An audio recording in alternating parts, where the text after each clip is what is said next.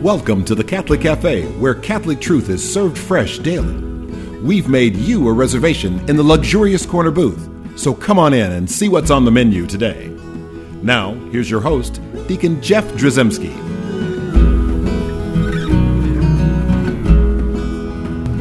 Greetings and welcome to the Catholic Cafe. I'm Deacon Jeff sitting in the luxurious corner booth of the Catholic Cafe, and I've got Ziggy Rodriguez That's me. sitting here to my left. Now, you know, in Scripture, things on the left aren't as good as things on the right. so you're kind of a goat today. Uh oh. But that could also be greatest of all time. So I don't know how we're going to interpret Scripture in that way, but uh, uh, and we're still missing our good friend uh, Thomas Patrick Dorian. Uh, he's still under the weather, and we're praying for him, and uh, he should be back with us shortly. Absolutely. That's what we're hoping, anyway. Um, so we have an interesting show today. Uh, because well, I'll I'll start by saying we're going to talk. We we always like look at the readings for inspiration. You know, I know that's as you've said many times, it's anti-Catholic to look at the scriptures.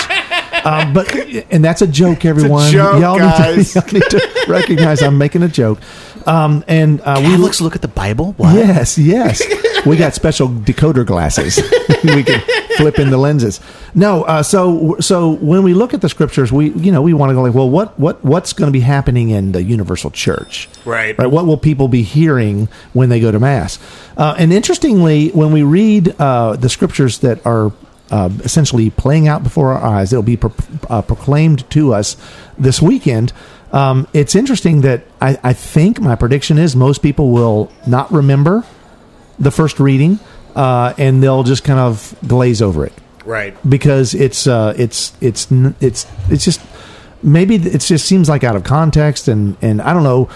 It's from the uh, the book of wisdom, so the wisdom literature. You know, sometimes there's some really things that that are wise sounding, you know, and then sometimes there are things like, well, what are they talking about? Uh, and they don't really understand fully.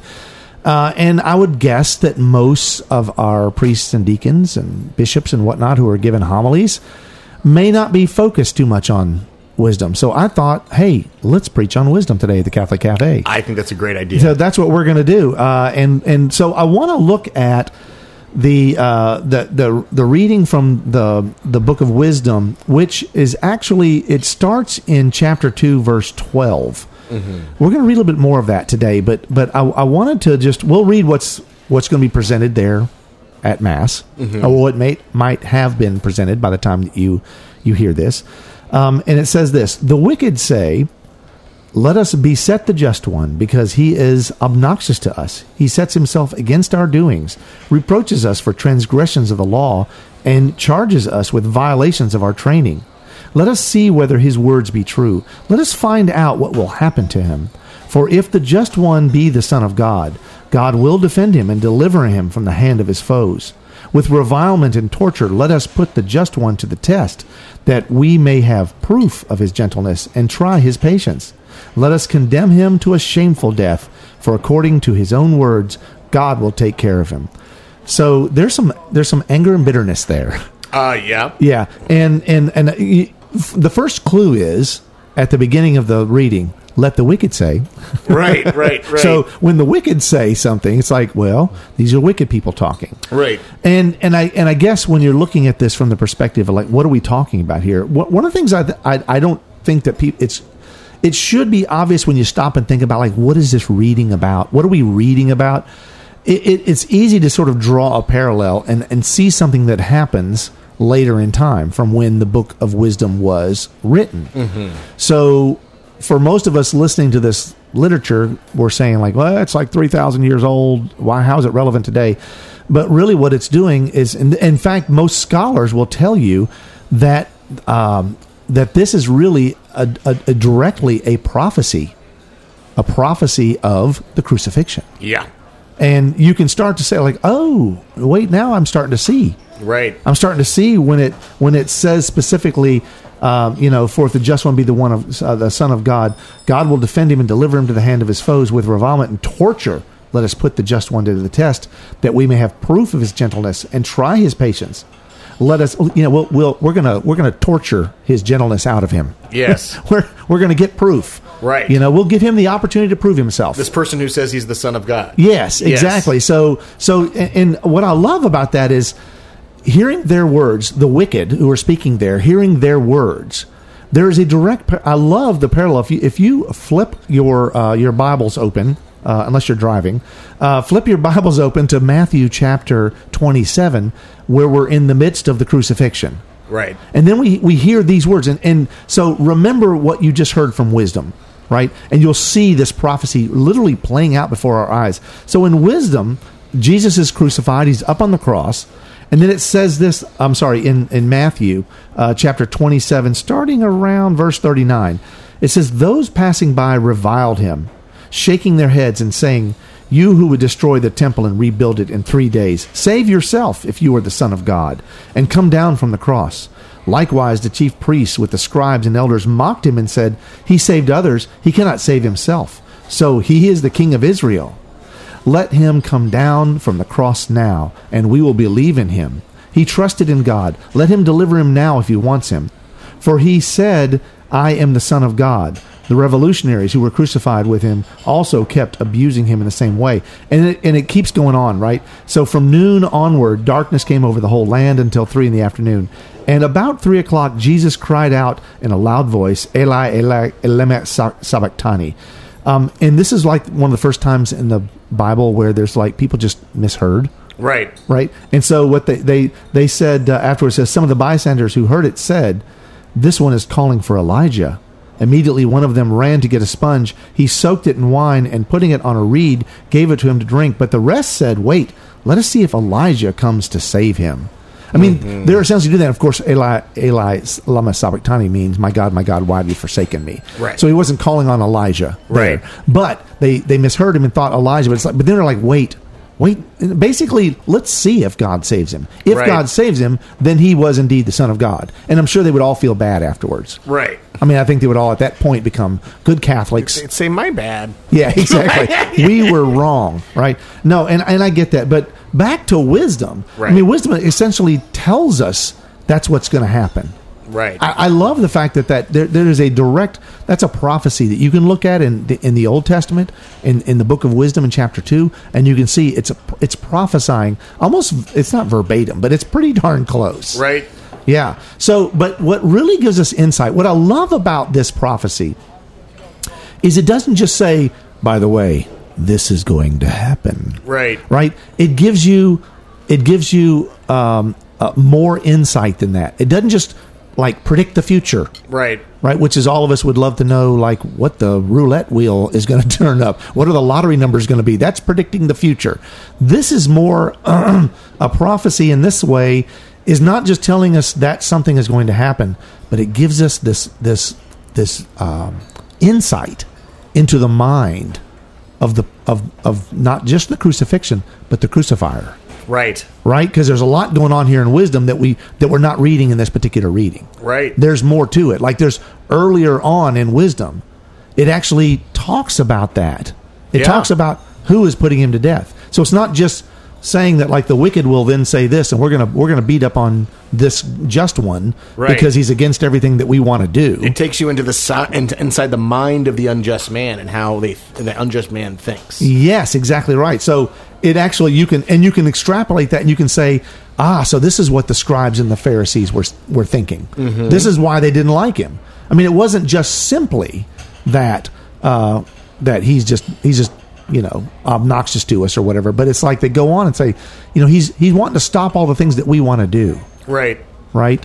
And I'm sure back then, if they used air quotes, they were using like the just one. You know, they had the air quotes going around that. So it helps us to see that. But I think also we can expand beyond the Pharisees and the scribes, Sure. and we can start to see ourselves in this. Oh yeah. And so to do that, we, we have to go back to the beginning of chapter two, and I, I want us to to go back, and I'm going to read some of that uh, and and see where that takes us, because this is really this is the picture of the mind of the crucifier, Yeah. right? The one that is getting ready to torment and torture the just one.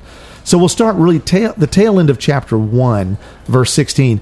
It was the wicked who, with hands and words, invited death, considered it a friend, and pined for it, and made a covenant with it, because they deserved to be in its possession. They who said among themselves, thinking not aright, Brief and troublous is our lifetime. Neither is there any remedy for man's dying, nor is anyone known to have uh, come back from the netherworld. For haphazard we were, were reborn, and hereafter we shall be as though we had not been.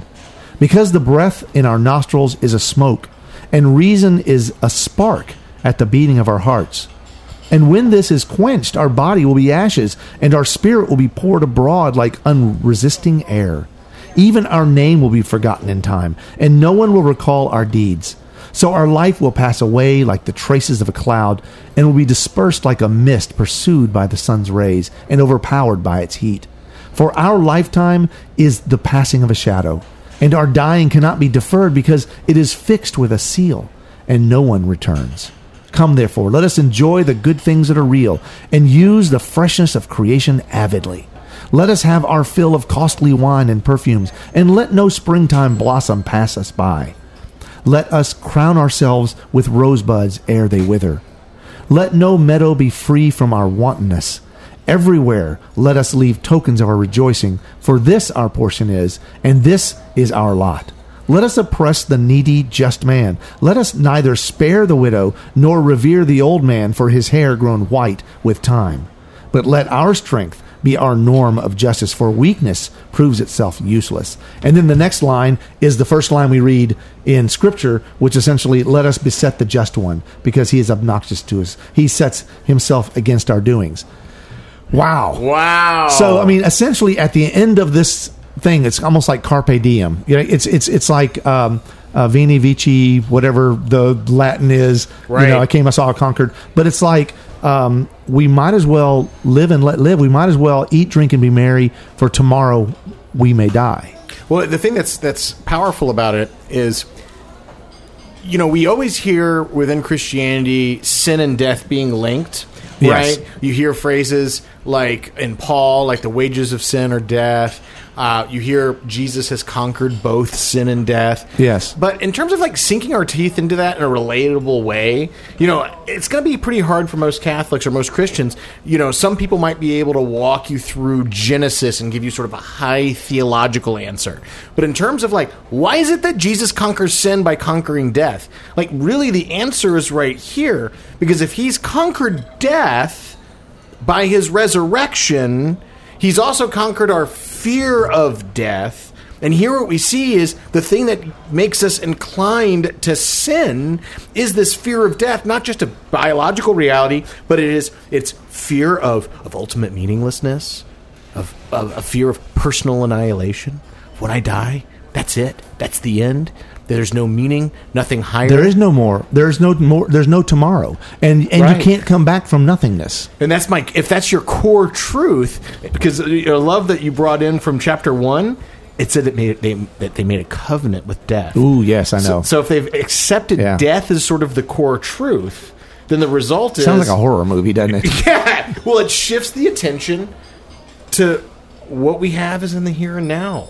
And so let us let us go and, and it starts out at first kind of a cutesy type thing of let's go, uh, you know, frolic through a meadow. Yes, yes, yes. I have a, a, a rose, a rose crown, lest they wither. Make Yes. a crown of roses, lest they wither. It's like, yeah, well, there's some pretty flowers. Let's pick some pretty flowers and make a crown because we don't want those flowers to die. Yeah, because they'll die just like us. Yeah, but, then, they throw in this bit about let's oppress the needy just man. Let us neither spare the widow nor revere the old man for his hair grown white with time, but let our strength be our norm of justice. Right. Let's beat up all the poor people. Well, because this is our portion, this is our lot, and you know, God is trying to tell us part of the core messages of Christianity is God is our provision.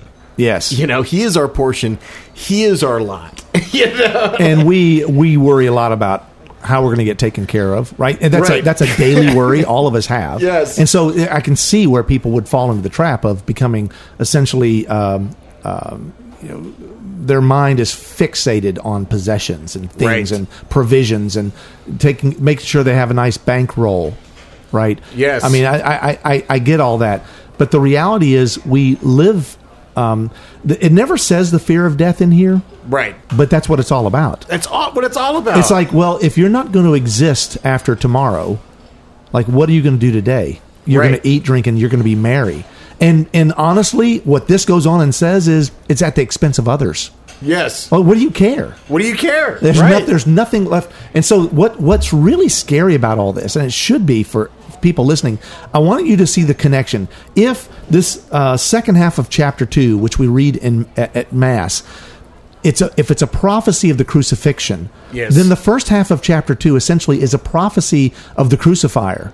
And the problem is we're the crucifiers right. It's all of us. Yes. it's it's it's really uh, it's really scary because and we, and you, and you realize, wow, how scary this prophecy has come true. I mean, how as scary as it is, it it's we live in a time that's fixated on keeping ourselves alive. Right. On making ourselves feel comfortable, pain free, um, beautiful. We have every salve, unction, balm that you can possibly imagine, and more. We have every an app. There's an app for that. There's an app for everything. There are all these things that that are going to basically keep us from ever like going off the cliff into the nether regions.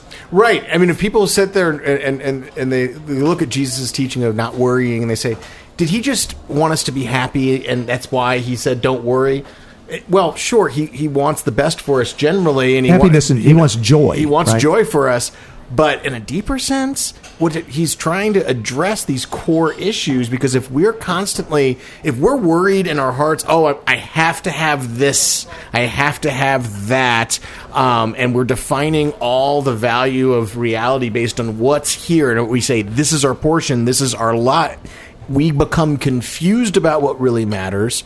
We, we we don't put God first. We put ourselves. We put the things of this earth first, and and and that's and worry is almost always a ref, you know a, a, a fruit of that. I think. yes yes, and and and us realizing that there's a prophecy in sacred scripture in the old testament in the book of wisdom that essentially says that it's going to be these people us Yeah. who essentially caused the death of jesus. Right, i mean we we are now the crucifiers. Right, right? And and, and i I, th- I think of a couple things. One is uh, every time at uh, good friday or uh, uh, on the uh, passion uh, sunday where we actually read the gospel accounts and and where everyone plays their their parts you know which is very common now you don't have to do it that way but most most parishes do it where everybody gets a part it's like a big play right the passion play we all get to you know and i've, I've always thought about uh, what i've thought about myself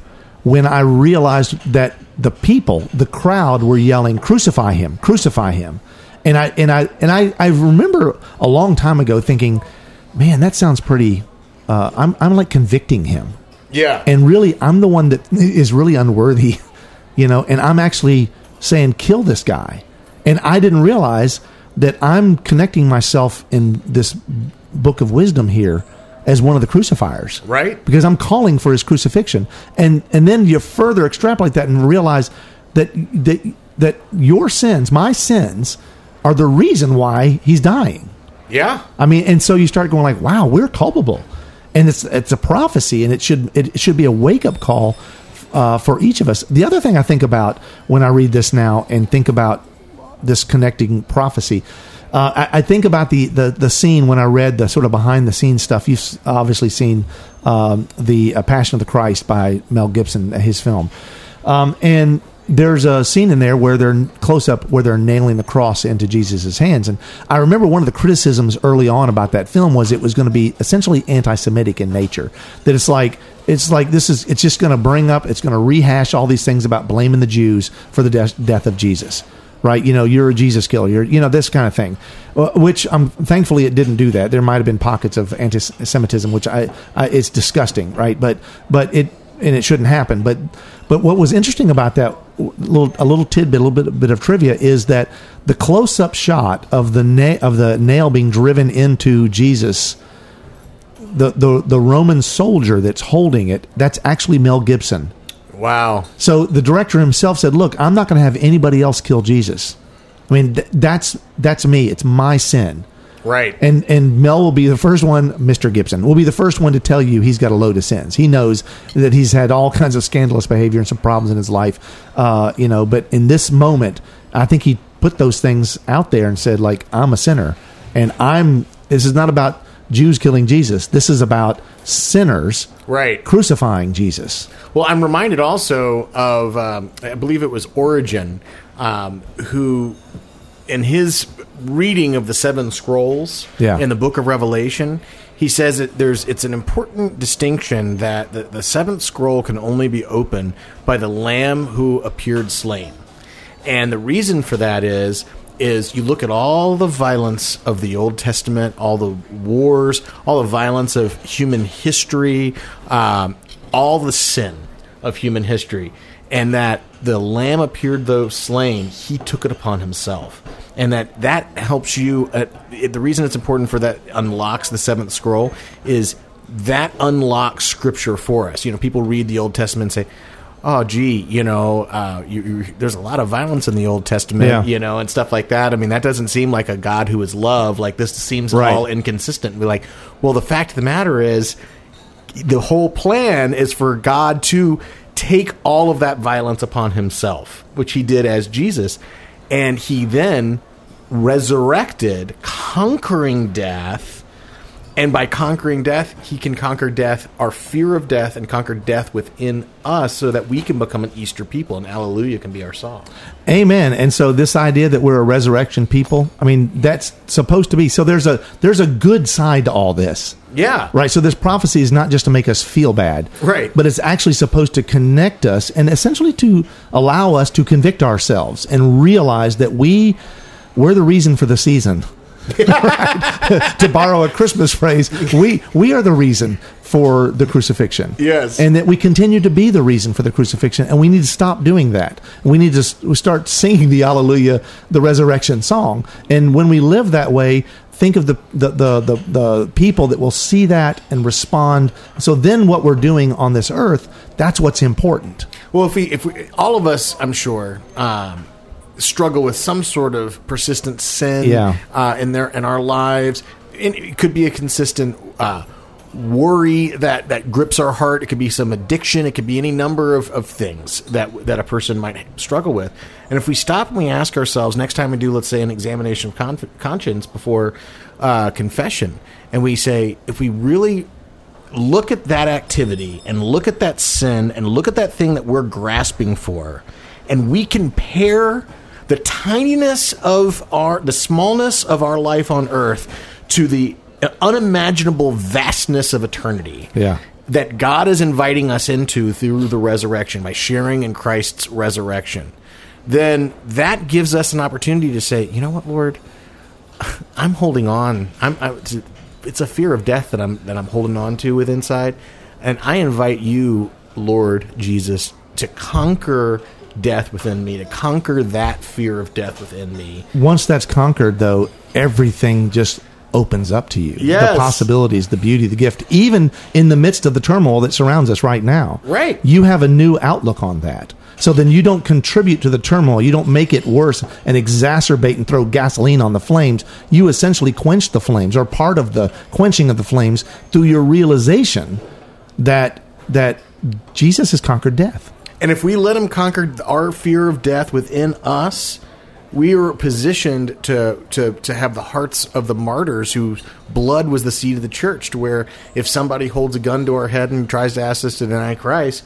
we're strengthened by His grace, by Christ within us. So you had you had a um, uh, you you have a special connection to this particular passage. I mean, do. your own your own experience with this. So when you hear this, what do you think about? So I uh, a few years ago I I have a thing where I, during uh, Lent where I do five straight novenas to Our Lady Undoer of Knots for deep spiritual cleansing and choose those knots. We've done a show on. Our Lady Undoer of Knots. It's, Yes. yeah, it's good. It's It's, a very- it's great devotion. It's a wonderful devotion and great for interior healing and cleansing.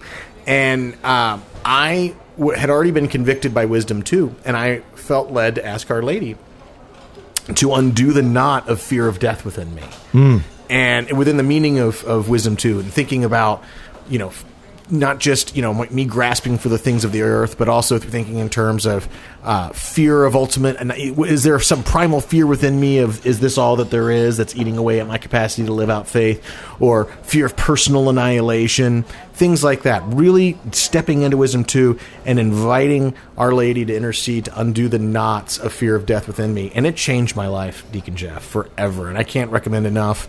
Uh, if you feel so led, especially if you've got a devotion devotion to Our Lady Undoer of Knots, to invite her to undo the knot of fear of death uh, and. and in your uh, life and, and to spend that week meditating or those nine days meditating also on uh, wisdom 2 each day it's extremely powerful So the big question for folks out there is, um, what are you afraid of? Like Yeah. literally, what is holding you back at this point? And I think when you get down to the heart of it, it's not so much that you. I, I- know our listeners are not typically the ones that are saying "eat, drink, and be merry," for tomorrow we may die, and they just live life wantonly. But I think many of us are crippled Sure. by a fear of death. We're we're we're afraid to move forward. We're afraid to speak up. We're afraid to do things. Uh, we might even think that uh, uh, the things that are going on in the world, we're afraid of falling into these conspiracy theories and whatever it's like. And uh, what I want to say is, like, at the end of the day, if you know that Jesus loves you so much that He died for you, no matter what you have done, he loves you, and He loves you just the way you are right this very minute. Not the future you, not the better you. He died for the broken you. And when we realize that, it is, as you said, life changing. Yeah. And it opens up so many things. So the question is, what is it that you're afraid of? What is it that that's, that's got you uh, knotted up? Uh, and maybe we should ask Our Lady uh, to be with us, to bless us in this, and to, to untie those knots, and and to reveal to us the beauty and the gift uh, and the, the very grace of her Son. And I think when we do that, it'll be a better life.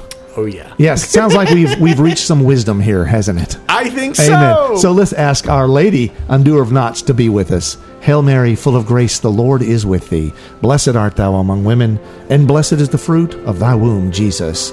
Holy, Mary, Mother of God, pray for us sinners, now and at the hour of our death. Amen. Amen. Our Lady, Undoer of Knots, pray for us. Thanks for listening to the Catholic Cafe.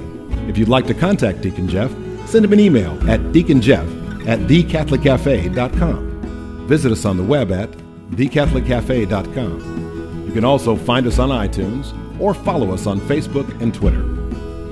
The Catholic Cafe is brought to you by the Order of Malta Federal Association.